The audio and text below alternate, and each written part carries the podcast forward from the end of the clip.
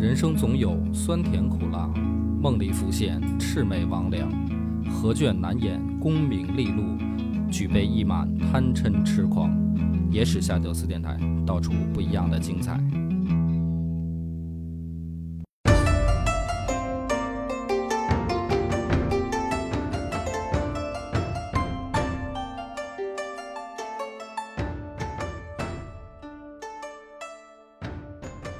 大家好，欢迎收听《野史下酒》，我是主播恶霸波。喜云佛，今天呢，不是杠上开花，咱们这个我有一个契机，嗯。就是我这周更了一篇微信的文章，呃，文写文字的写文章了，文字，那个是因为这个看史书看着看着呢，突然看嗨了，一时兴起，一时兴起啊，写了一篇文章，写完以后呢，自己又在那儿回味啊，我，写的太好了，不是，呃，这当然也有啊，当然也有这个原因，但是呢，就是觉得写的呢还不充分，因为有好多这个推理啊，我怕我都写上去以后，人家越看越乱。就你知道史料吧，它就跟拼图一样，嗯，就像一个推理小说啊，对，抽丝剥茧的那个过程，对。那这个抽丝剥茧的过程当中呢，我要给你好多线索，而且还都不一定有用呢，就显得很啰嗦嘛。所以我那个文章写完了以后，觉得不过瘾，我还是想再用讲故事方式呢，再讲一下我整个的推理过程。这个就比文字那一版呢会更多一些线索，再过过瘾，哎，再过过瘾。这事儿有一个契机啊，这个书的时候，我突然想起一个问题，就是当时孙武练兵，孙武练兵的时候呢，有一个很著名的典故嘛，就是杀妃立威，啊，把这个吴王阖闾的两个爱妃给宰了。带着一帮娘们儿练武，啊，这个故事呢，反正你要是真不知道呢，那就查查书吧。啊，这个就不细讲了，因为这个基本上大家都知道啊。而且之前我讲将星璀璨的时候也讲过。那我那天我就突然我想起一个问题，我说这个事儿如果是真的的话，孙武立威归立威，他这不是招吴王阖闾讨厌吗？就是说，对呀，杀人媳妇儿干嘛呀？对你，你那因为这个书里边啊，你不同的版本有不同的记载。你看《史记》也记过，对吧？《吴越春秋》啊，《越绝书》这些都提到过，就反正相关只要记载吴国的都提到过这个事儿。不管是哪个版本记载呢，其中都有一个情节，就是阖闾跑过来求情，就是啊，孙武说：“你们不听命令啊，我已经三令五申了。”说我要是没有说清楚，是我为将的错误，我应该受罚。我已经三令五申了啊！你们这帮臭娘们还嘻嘻哈哈的，那你们就准备受罚吧。然后开始准备杀人。这时候吴王阖闾已经跑过来了，跑过来吴王阖闾就说说，寡人没他们俩呀，吃饭都没味儿。就是说，这个程度已经很深了啊！这我两个特别喜欢的女女性哈、不要杀。结果呢，这个孙武还是给杀了。杀了以后呢，当时因为，呃，不管之前读书啊，还是说传统角度来说，都觉得说这个事儿主角是孙武，对吧？那本身就是说 怎么练兵，这个是本文的中心思想啊，请这个同学们要抓住文章的中心思想。那中心思想的关键的这等于说情节就是说要杀人立威嘛。所以说这个情节是必须的。你要你把这个情节一拿掉，比如说大王过来一求情，孙武说：“啊，嗨，大王，我吓唬吓唬他们算了吧。”你这故事就一下就，对吧？就没有那个力道了。嗯，如果他是一直男啊，对，如果把它算成故事的话啊，但是这个里面呢，我就想，我说那阖闾他就不讨厌孙武吗？然后很多人呢，就是传统思维就想说，因为阖闾也有野心。就是说吴国也想称霸，所以说在吴王的心里面，可能称霸是第一位的嘛。啊，那媳妇儿不重要啊，啊就是就是媳妇儿都不重要了嘛，死俩就死俩呗。这是大部分人的一个怎么说呢？叫第一感觉啊。我们史书爱这样说，对对对，尤其是说这个到后来有一个叫刘玄德的、对啊，说这个兄弟如手足，老婆如衣服，你这个一句话影响不小。还有个叫刘安的，啊、还把媳妇儿给宰了。反正就是这种事儿吧，就是对，弄得这个尤其是又是男生读的话，就很容易就忽略掉了。回头一想，不对呀，这事儿整个，我当时想捋了一遍，我突然发现，吴王阖闾没有要伐楚那么强烈的意愿。就是这件事儿，从史书上仔细一想，最想打楚国的是伍子胥，呃，或者说伍元。有仇吗？啊？他有仇嘛，嗯是吧？杀父之仇，所以一直是伍子胥挑唆着阖闾，你得给我发兵。然后阖闾呢是不想打的那一个，所以往前仔细，我从头一看这故事，我就发现这个故事前面其实写的很清楚，就是伍子胥已经去催阖闾发兵了，然后呢，阖闾在想说。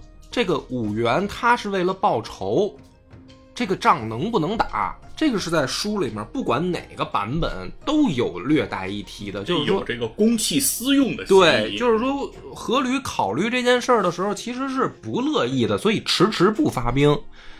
然后呢，史书给出的解释就是说，他担心这一仗打不赢，然后于是伍子胥呢推荐了孙武，说这个家伙啊很厉害。有自己的这个，这个等于心得，献了兵法十三篇，就是后来大家所谓的《孙子兵法》。然后阖闾一看这个《孙子兵法》，说：“我操，牛逼！那我试试你。”他是这么一个情节顺下来的。那你就发现前面阖闾是不想打的那个。当然有人会说他是因为担心打不赢，所以好像不想打。但实际上你去看，就发现这个吴王阖闾。他对于楚国的这个进攻一直不怎么上心，就是后来开战以后，能赢的时候他特嘚瑟，但是说有遇到遇到问题了，他也并不是那种死咬着不放。哎，那这里面我就我就回想这个问题啊，就是说，那如果是这个情况下，孙武杀了他这么喜欢的两个妃子，按照正常男人的逻辑来说，我现在用你哈。但是孙子，你给我小心点儿，秋后必须算账。我到时候就找你算账的啊！后来人家也说了，说这不是也找孙武他们算账了吗？那算的不是这个账，对吧？嗯、那这是怎么回事？我就想这里面有没有猫腻？嗯，感觉上有点不通、啊。哎，感觉有点不通了啊！就是我就开始重新又去看这段故事，然后又把相关的史料过来做对比着看，然后我就发现后面那案子了。但是我一开始对比的时候，我先设想了一个问题，就是阖闾去测验孙武练兵的能力，会不会是他想除掉这俩妃子？咦呵呵，就是我一开始是带着这么一个，因为大家也知道我读书的这个，我讲野史下酒，经常就是属于这个胡说八道嘛，是吧？一本正经的胡说八道嘛，你就当胡说八道听。反正我第一次我就带着这个角度设想，我说会不会是阖闾压根儿就烦这俩女的，天天在后宫叽叽喳喳、腻腻歪歪，啊，就像这个很多男朋友见到女朋友的这个，啊，嗯，对吧？反正我媳妇儿今天也没下班呢，我就可以大胆的说，有的时候就是挺讨厌的，你知道吧？就是在杀和不杀之间纠结啊啊！别别代入啊！啊，对不对？你们这有男性同胞听懂的掌声啊！然后我就看啊。我一看我就发现啊，还真不是。为什么呢？因为我发现一个问题，就是我不但去对比了三篇，起码三篇史料，我还把《孙子兵法》找出来也看了看，我就发现一个问题啊，就是如果阖闾是想借着孙武的手杀这俩妃子，那么《孙子兵法》里面应该有相关记载怎么练兵。然后他知道这俩妃子完不成，这不就借刀杀人了吗？所以我这么一想的话，我就看了看《孙子兵法》，我就发现错了，我猜错了，因为《孙子兵法》里面还真没有这么详细讲怎么练兵，就是唯一两个相关的，跟这能擦边的，一个叫兵事，就是形式篇；一个叫兵行，就这两个是跟练兵还能擦边，但是都没讲怎么练兵。于是我突然发现。就是史书当中，我就我原来去读这段故事的时候一带而过的东西啊，没有读出来的一个味道，就是阖闾是一个有见识的君主。什么见识呢？就是他看完了孙武的兵法十三篇以后，他一针见血就指出问题了，就是你这书里没写怎么练兵。啊，你这都是战场的这个对你兵行兵势是吧？你最后写到用剑，一开始先讲怎么打仗什么的，以正合以奇胜，所有的这些都是战略啊、战术啊、什么物资调配的作用的重要性啊，它特别像一个论文。但是这个里面最关键它最开始那一环就是，我们国家的兵员素质好像不如人家，怎么办？我们还人少，所以就是说，你去写的这个兵法十三篇里面这些道理，就理论水这些准很高，理论很高，但是我们国家现在要解决的一个基础问题是，兵员素质跟数量都比不上人家。所以我读到这儿的时候，我突然发现阖闾啊，不是什么想借刀杀人这么简单，他实际上真的是一针见血指出了一个问题，就是说我们这个部队第一步能不能达到？哎，然后呢，这个版本记载就不同了。有的版本呢是说阖闾提出来说女子可不可以练，就是说你练兵对吧？你就是练人嘛。你要是连女人都能练成战士，那我就不用再多想了。你男人你肯定也能练成钢铁战士，这个思路厉害了，对吧？嗯然后也有的版本是说呢，孙武提出来的说，你要让我试验我行，我给你练女人，就是你宫里边你给我给我调点女子，我给你练。那么这两个提出来的人不一样，他的这个动机都不一样了。那么我认为呢，不管怎么说啊，孙武提出来的可能性反而更高。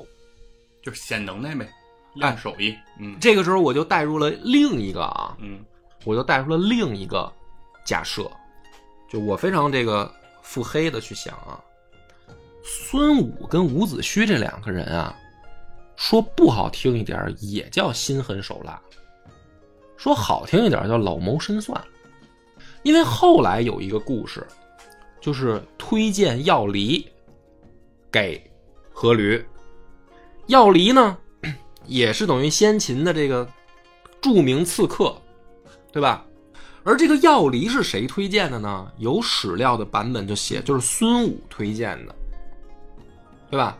那么药离去刺杀庆忌的时候，他用的招数是：大王，我为了帮你杀庆忌，取得他的信任，你把我媳妇儿宰了，你把我的手砍断，右手砍断，然后造成我们两个就是已经不和啊，不共戴天，不共戴天之仇了，然后我去接近庆忌，啊，我伺机杀掉他，这个是药离提出来的办法。但是发现药离这个狠人推荐他的是孙武，而这个事儿它有一个特点，什么特点呢？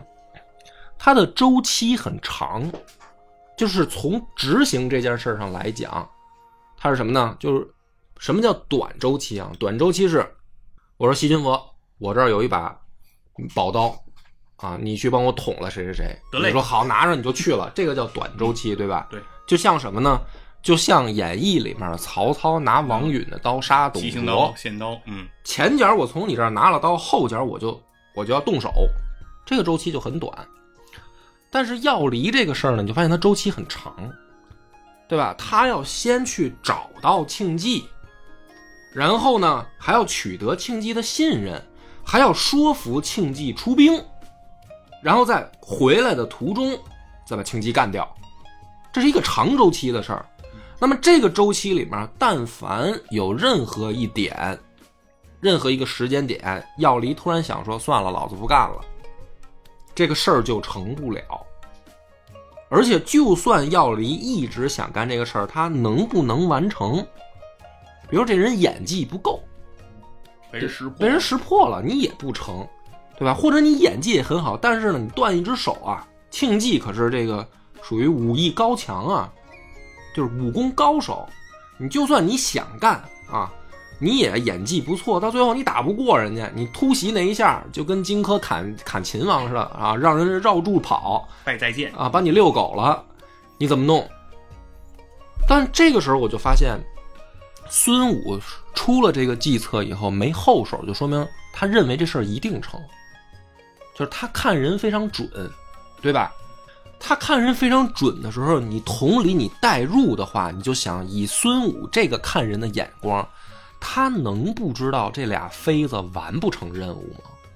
他一定能猜到。对他要这都不知道，他也就不配叫孙武。对他就说白了，他是一个兵家鼻祖，一个老谋深算。说白了，可能他提出这个练阖闾妃子之前，他就想好这结果了，就是我就是要杀人立威，对吧？因为司马穰苴就田穰苴，他也是这么看的啊。那么这个里面我就想一个问题啊，就是说，如果是孙武提出来的练女人，他早就想好走这一步棋，他胆子怎么敢这么大？就是他敢动大王最喜欢的女人，就万一这个大王是一个，就是说，是吧？冲动起来不管不顾了，就是谁他妈让你砍的，对吧？你要非杀我，今天我就跟你较劲，谁杀我女人我杀谁，就是万一呢？其实这种事儿没发生过呀，对吧？他没有这个风险还是非常风险非常大啊！你是你是来当将军的，你是来说不好听点求职的，你还在面试呢，对吧？就像你这么想这个问题，如果你现在去一个公司面试，然后呢得到了总经理的推荐，让你说见见董事长吧，结果你去了以后，咵嚓就把董事长夫人给骂了。董事长夫人就坐坐在旁边，你上去就骂，你说你这臭不要脸的老女人，你就耽误了公司发展。我要是当了经理，我一看，你这不是疯了吗？你这风险太大了。然后我就我就接着想这个问题啊，我就想就是说，会不会这里面就是阖闾跟孙武之间是有一个强绑定关系的？什么叫强绑定关系呢？就是我不得不用，我必须用，有没有这种可能？我当时在想，那就是说白了，孙武如果有这个前提，就是只要不杀阖闾本人和他老妈，我觉得啊，可能身边这都可以干掉，因为前提是我你必须要用我。嗯，对，这里头有一个 必须要用的这么一个逻辑。如果如果这个条条就是只不过是我们现在不知道，对，对吧？嗯，然后我就这么去推测这件事儿，然后我就发现了下面这个案子嘛，我就是想，就是说阖闾对于这个楚国和越国这这这个这个关系啊，他到底心里是怎么想的？他是不是真的就是那么强烈的时候要用孙武？然后我就发现了一个这个下面的故事，就是阖闾的闺女滕玉公主。这个故事呢，它就记载在孙武练兵的下面，就紧接着他就记了这么一段，然后再往下呢，就是伍子胥和孙武建议阖闾呢去拉拢唐国和蔡国，就记载说这个楚国的令尹啊囊瓦去克扣了唐国和蔡国国君的宝物不给，一个是扣人家玉，一个扣人家马，这两国国君怀恨在心。然后这这哥俩呢就告诉吴王说，这个两国国君都怀恨在心，你只要拉拢他们，他们一定会帮咱们。就等于前面讲练兵，后面讲外交，就是一切的目的都是伐楚啊，就这个逻辑很完整。但恰恰在这两个中间呢，加了这么一段故事。这段故事呢，就讲说有一天啊，阖闾和闺女滕玉啊吃饭，吃饭的时候呢，吃蒸鱼。然后阖闾呢吃了一半儿把这鱼给滕玉吃，滕玉就急了，然后就说：“你羞辱我给我吃剩的，啊！你吃剩的你给我，你这是对我的羞辱啊！你既然这样的话呢，我他妈也不活了。”然后就自杀了。这就啊自杀了。对呀，啊，然后你听着呀，嗯自杀以后呢，然后说阖闾呢很伤心，很伤心呢，就在外面啊，就是这姑苏城外挖了一个这个坟，然后呢，把滕玉的棺椁弄进去以后，还弄了好多的陪葬品都送进去，还不过瘾。然后呢，在姑苏城里面呢，让白鹤起舞，就让白鹤跳舞，然后让老百姓围观。然后围观的时候，这不聚齐人了吗？全部给赶到墓里活埋。够够残忍的哦。但是呢，这个对我在这个文章里我写我也写，就是说，是挺残忍的。但是这个故事除了残忍血腥以外，感觉记载在这儿很突兀，对啊，它很跑题。就是你前面在说孙武练兵准备伐吴了，然后后面你说你们搞外交也是为了伐吴，在这两个中间你加了一个说你闺女吃鱼，然后这个他妈吃剩鱼气迷心了，然后他妈自杀了，然后你又杀老百姓陪葬，有点不挨着。怎么回事儿？哼，就是什么意思啊？为什么要这么写？最详细的版本就是《吴越春秋》这么写的。那后来呢，有好多人就说《吴越春秋》呢有点近小说，因为说白了啊，《史记》《吴越春秋》《越绝书》这些相关的史料都是汉朝人写的。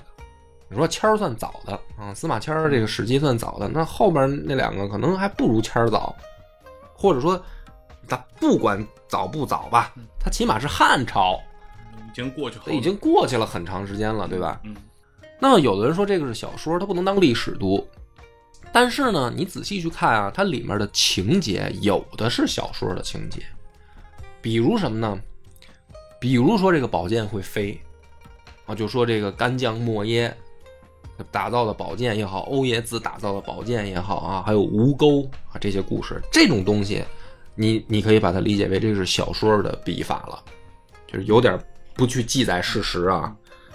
但是像刚才这个桥段，也不是他吴吴越春秋一本书写，越绝书也写，也写了，而且它的情节呢，更接近于真实，对，就是如果你说是小说的话，它也得增加它的文学性，对它增加文学性，你得有离奇突出性。你的主旨嘛。对这个东西跟这个也没有什么相关啊。这个东西写写在史书上，你你除了觉得好像逻辑上有点跳，但是它并不像假的，因为这个事儿完全可以干得出来。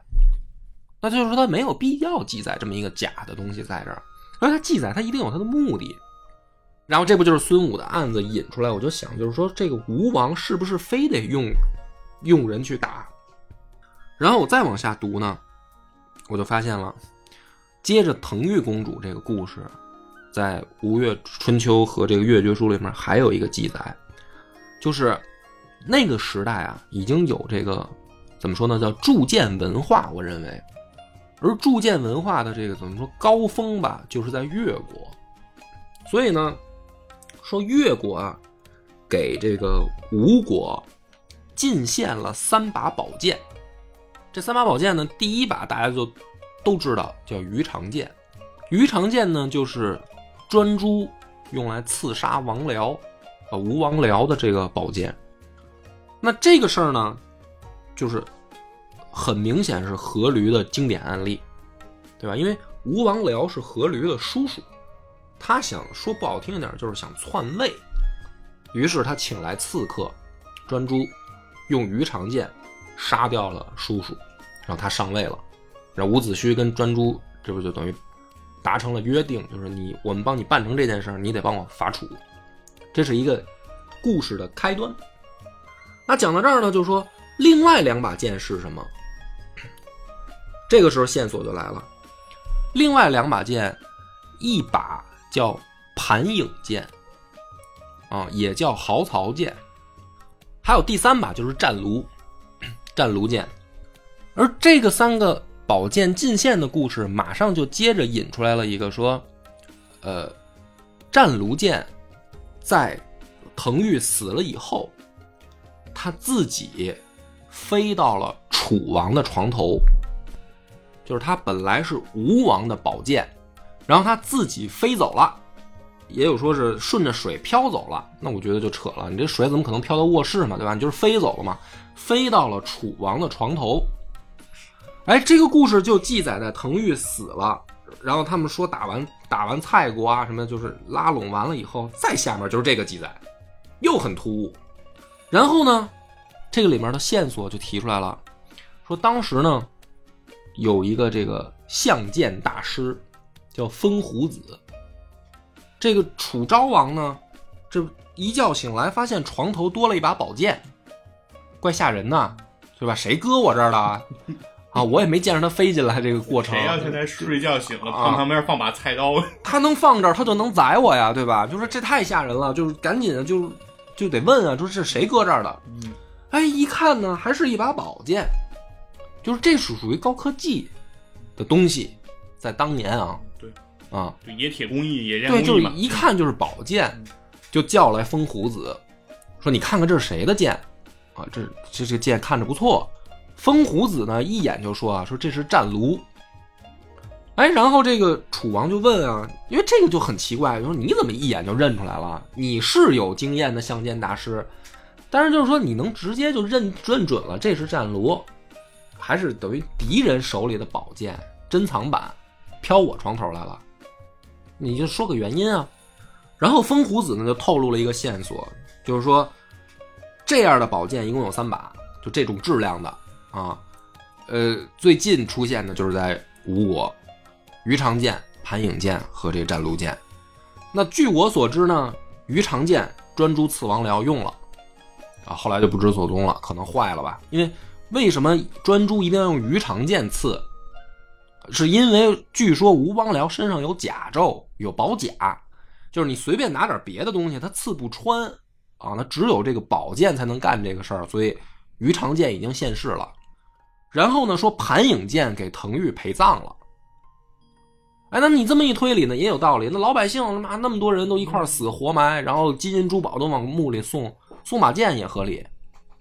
然后说这两把都已经就是说不可能再出现了，唯一还能出现的就是战卢，所以这把剑一定就是战卢。然后说楚王哈哈哈大笑说太好了，太爽了啊！这个突然得一把宝剑，哎，这个故事也很蹊跷哎，对吧？就是你你怎么没头没脑的你就讲这么一句，这么一段然后里面呢给的给的答案就是说，战卢剑呢只服务有道君主，就是这个剑有剑灵，你可以把它理解，它有自己的灵性，哦，它有自己的意识，啊，它自己选择主人。如果主人呢是有道之君，他就服务；如果主人是无道之君，他就飞走了。他解释到这儿呢，就指出了一个线索，就是他认为吴王无道，嗯，这把宝剑认为吴王无道而反而认为他的对手有道战卢看不上吴王，啊。然后呢，这个时候画风又一转，就是说吴王阖闾立刻决定出兵，派伍子胥、孙武出兵开战。那么讲到这儿的时候呢，好多史学家啊习惯呢，或者说我之前看这些东西的时候，我就陷入了他们这个传统圈套里面，就是把这些不合理的段落摘出来，你明白吧？当成旁枝，当成旁支，先当成一个这个小说的这个烘托气氛的东西，我就把它摘出来，然后扔到一边跳过去，紧接着你就看怎么打仗了。可是这回读的时候呢，我就发现不能跳，他写在这儿一定有他的目的啊，不是为了烘托气氛，因为那个时候没有小说，就就是小说它是唐朝时候才开始有这么个玩法，所以你再往前，尤其是先秦到汉代，拿字儿记下来的东西都很宝贵的。都很宝贵，它不是说给你娱乐用的，它一定是它有它的用意的，你不能跳着看。那我就在想，就是说这个说明什么？这就是我文章里面啊没有去过多剖析的啊，因为正常解释咱们后面会说到，有一个额外解释，就是说这个剑它如果按照我们物理学常识是它不能自己飞的话，它是怎么到的楚王床头？这里面就有事儿，对吧？而楚王不知道，就是说他有两种可能，一种是什么呢？楚王派人偷过来的，另一种是什么呢？吴王那边有人送过来的。那么从楚王叫风胡子来，说明楚王不知道，于是就只有一个可能，就是吴国那面有人把他送过来。那就是有人投敌呀、哎，你可以这么理解。而且，如果是这个推理的话，无道有道这个事儿就合理了，不是剑有灵，是人有选择，是有人认为吴王无道，他想投楚，是这么个逻辑。啊，那你读到这儿的时候呢，你就你就接着这个线索，你就会想，吴王无道，无道在哪里？因为这件事儿，我们之前讲将星璀璨的时候，我太关注怎么打仗，太喜欢孙武了。我就把这些东西呢都忽略掉了。等现在转过头来再看的时候，我就在想，楚王、吴王这两个人谁有道谁无道，怎么评价？于是呢，书里面给了一个解释，就是第一无道是因为他杀自己的叔叔篡位。可是这个问题呢又很奇怪，因为他杀自己的叔叔这件事儿，在史书上总透露出来一种就是吴王僚无道，就是他杀了一个无道之人，他想干事情。那么如果这个时候你把逻辑顺过来的话，你就发现哦，原来吴王僚并没有做错什么，而是阖闾无道。那么阖闾无道的话，日后的庆忌是对的还是错的？就是庆忌也是吴国的贵族，他跑去投靠了楚国，然后搞得阖闾大怒。这个家伙还带走了三万人，据说带走的是吴国的士兵，带走了三万，所以他很恼火，而且是武艺高强，要带兵回来，要夺自己的王位。史书是这样记载庆忌的。那么，你就通过这个人物关系一对比，我就接着想一个问题：如果吴王僚是有道，阖闾是无道，那庆忌呢？庆忌是不是有道？对吧？就是你，你正义，你总得站在一方。如果说你你这个只要说犯上这个就不对，那庆忌就是无道。但是庆忌的出走，他恰恰就是因为这个贵族之间的人物关系的矛盾嘛，对吧？然后呢，你就发现又有一个并行的，就是佐证前面的，你就发现为什么要要找药离呢？因为没剑可使了，就是专诸的时候有鱼肠剑，对吧？嗯本来还有两把嗯，战卢自己飞走了，埋了一把啊，盘影自己陪葬了，所以他们一开始找不着人，说没有勇士能干这件事儿。实际上，再换一个角度，我就在想，会不会是因为没有趁手的兵器了呢？没有装备，对，就没装备呢，所以他们就找不着人嘛。所以孙武推荐说，我知道这个时候有一个人能完成任务，因为这个任务太狠了，就是你你宰了我媳妇儿，你剁了我手，我去给你完成这任务，就不是一般人能做到的了。那么这就恰恰印证了一点，就是没趁手兵器了呗。啊，如果有的话，可能又有招儿。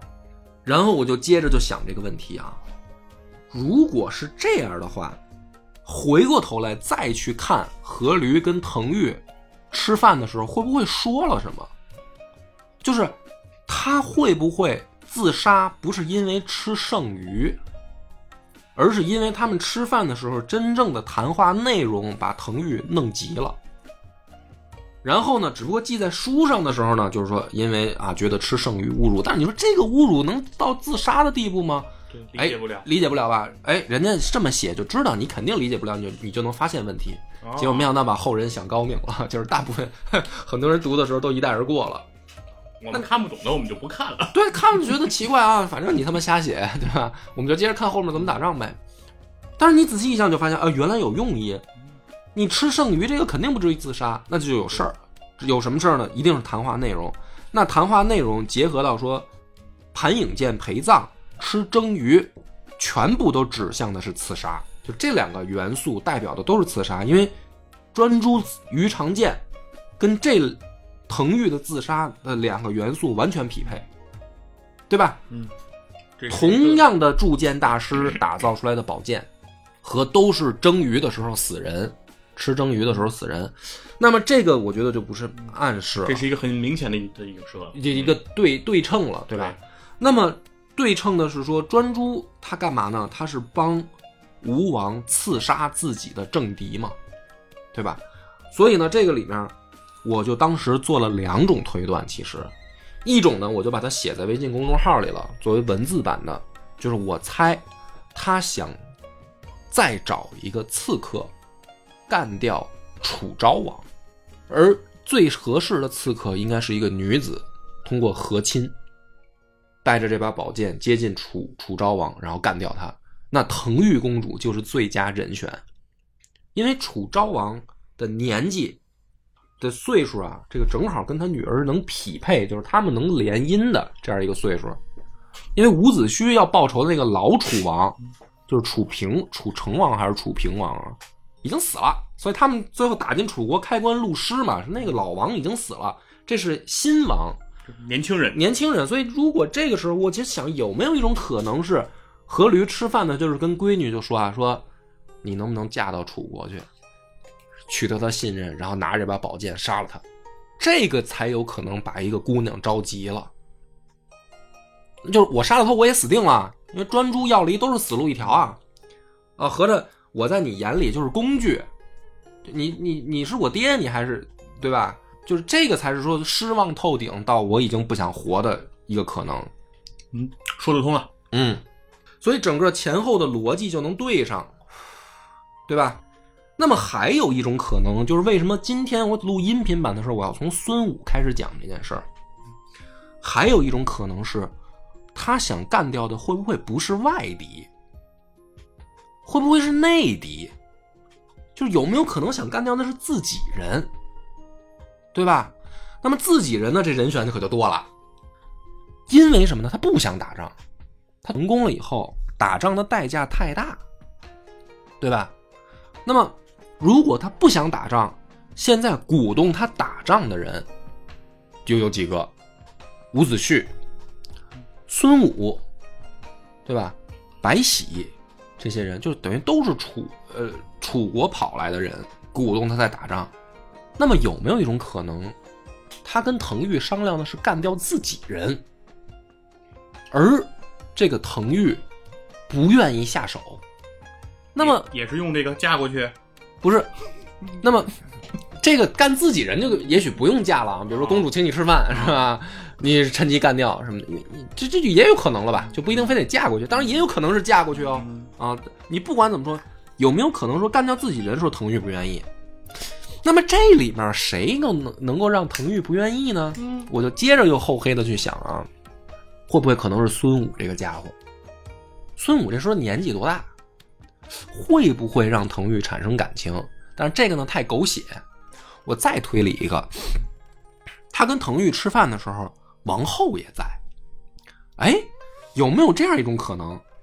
他说要干掉孙武，这娘俩不同意。就是这个饭局当时是三个人，何驴他媳妇儿和滕玉三口之家。那有没有可能不同意呢？有啊，因为刚他妈干掉两个小贱货呀！孙武刚杀了两个宠妃啊！大王求情的时候说没他们俩，我吃饭都没味儿。然后紧接着一幕，大王就跟王后和滕玉吃饭了。那这母女俩会不会觉得孙武干得漂亮？有没有这种可能？就是当然这都是我的推理啊，所以这个版本呢，我觉得啊更更是更有点 就是有点牵强吧。我觉得我没有把它写到微信里，但是我当时就是这么想的，就我觉得，哎，那你说滕玉如果要是杀自己人，如果让他杀孙武呢，他愿不愿不愿意杀呀？那么回过头来再讲一个问题，是不是必须到了要干掉自己人的地步呢？有没有这个可能呢？还真有，就是。回到我们开头讲，孙武为什么这么大胆？是因为他必须用自己。如果不用自己，会出现什么情况？会不会伍子胥、孙武这些人跟他妈庆忌这样的人合作？我反正帮你阖闾杀吴王僚，我也帮过。我的目的是报仇伐楚。哦，你现在上位了，你不管我们了，那我们再扶植一个，把你干掉不完了吗？有没有这种可能呢？而且庆忌最后是在没有得到这俩人的帮助下，自己也把这事干了，结果遇到了要离这个刺客，然后死了，对吧？所以我在想，有没有这种可能，就是孙武他的自信心来源于哪儿？就是因为有庆忌这样的人的存在，他就知道你要是不用我，行，孙子你等着，投鼠忌器。哎，所以阖闾他是什么呢？他是说我不能明面上反悔跟你们的约定。而我心里又不想干这件事儿，然后找自己闺女，这算是最亲近的人商量。爹这儿有宝剑，对吧？宝剑在手啊，干掉他，帮帮爸爸除掉此贼。啊，公主翻车了，去你妈的！我他妈又不是专诸，你把我当成什么了？我死就完了呗？你把我当刺客？因为刺客其实在当时不是一个说什么很很牛逼的身份啊，大家能想到说你名留青史了什么的。在司马迁刺客写列传之前，刺客其实肯定不是一个正对呀、呀、你我是一贵族啊，起码我是一公主啊，你让我干这种事儿，我他妈当然不愿意干了。那那这样的情况下呢，就可以解释得通。后来，这个等于战卢剑是谁送走的？这就又有两种可能。第一种可能是什么呢？王后送走的，就是就是这倒霉的玩意儿在你手里，你就老想这些歪门邪道，对吧？行了，反正这不是那把给我闺女陪葬了吗？啊，这这是剩下这一把，你也别想弄，我给你弄走啊。这种可能性比较小，我觉得太小了，不太可能啊。我觉得还有一种可能性是，会不会是伍子胥、孙武这帮人干的？就是我把你这念想给你断了，你别他妈想用什么神兵利器的，你就踏实给我练活吧，你给我们军权，让我们打仗吧。果不其然，战卢一送走，就同意打仗，对吧？紧接着下一幕，书上写的就是出兵了。所以我在想，如果按照正常的物理来推理的话，箭是不可能自己飞走的话，那一定是有人送走，嗯，那一定是自己人这边出了内鬼，那是不是伍子胥和孙武他们玩的猫腻？所以整个这个故事推理到这儿的时候，我就相当于终于跳出了原来那个崇拜孙武的那个读法，我就重新看了一遍这些人。就是滕玉的死也好，阖闾的这个到底想不想称霸的决心也好，还是孙武、伍子胥这些人，因为他们在后世老被记载成小受气小媳妇儿这种状态。但是我在想，这个阖闾为什么这么恨他们啊？对吧？就是说这俩人给你立这么大功啊，这个后来的吴王夫差也是对这些人都不好，对吧？你你你为啥呢？就这不都功臣吗？如果这么换个角度一看，啊，我倒觉得能解释通。就是你们老逼着我干事儿，我想用我自己那些歪门邪道，我还用不成，非得让我带着人去打。而且最后呢，他的确就是没打下来啊。就是不管，因为孙武用兵啊，牛逼归牛逼啊，没没不了解这段的呢，去听《将星璀璨》，那我讲过他打仗如何牛逼。牛逼归牛逼，打破人家楚国都城也的确做到了，但是他没吃掉楚国，他是不可能吃掉的。所以呢，阖闾想的是正确的，就是这场仗其实就是你们哥俩泄他妈私愤，再具体点就是你伍子胥泄私愤，对于我吴国来说呢，也不是什么好处，好事儿。对国力肯定是一个极大的损伤。对，那么这种情况下呢，最后呢，我就接出来，就是说，好呃，近年啊风行的一种解读方式，就是说，呃，吴国是晋国培养起来的，越国是楚国培养起来的，这是近几年啊比较流行的解读方式，对吧？对，所以说，吴国打楚国呢是有政治任务的，越国给吴国捣乱也有政治任务。可是，如果你细细品来，你就发现，这个刻板的解读啊，它终归是有漏破绽的时候。就是，如果事情是这么简单的，晋国给吴国送钱、送技术、送物资，吴国就这么听话给晋国去当狗的话，那么很多世界格局太好解读了。对吧？那就谁有钱谁就永远的老大了，小弟就永远帮忙办事儿。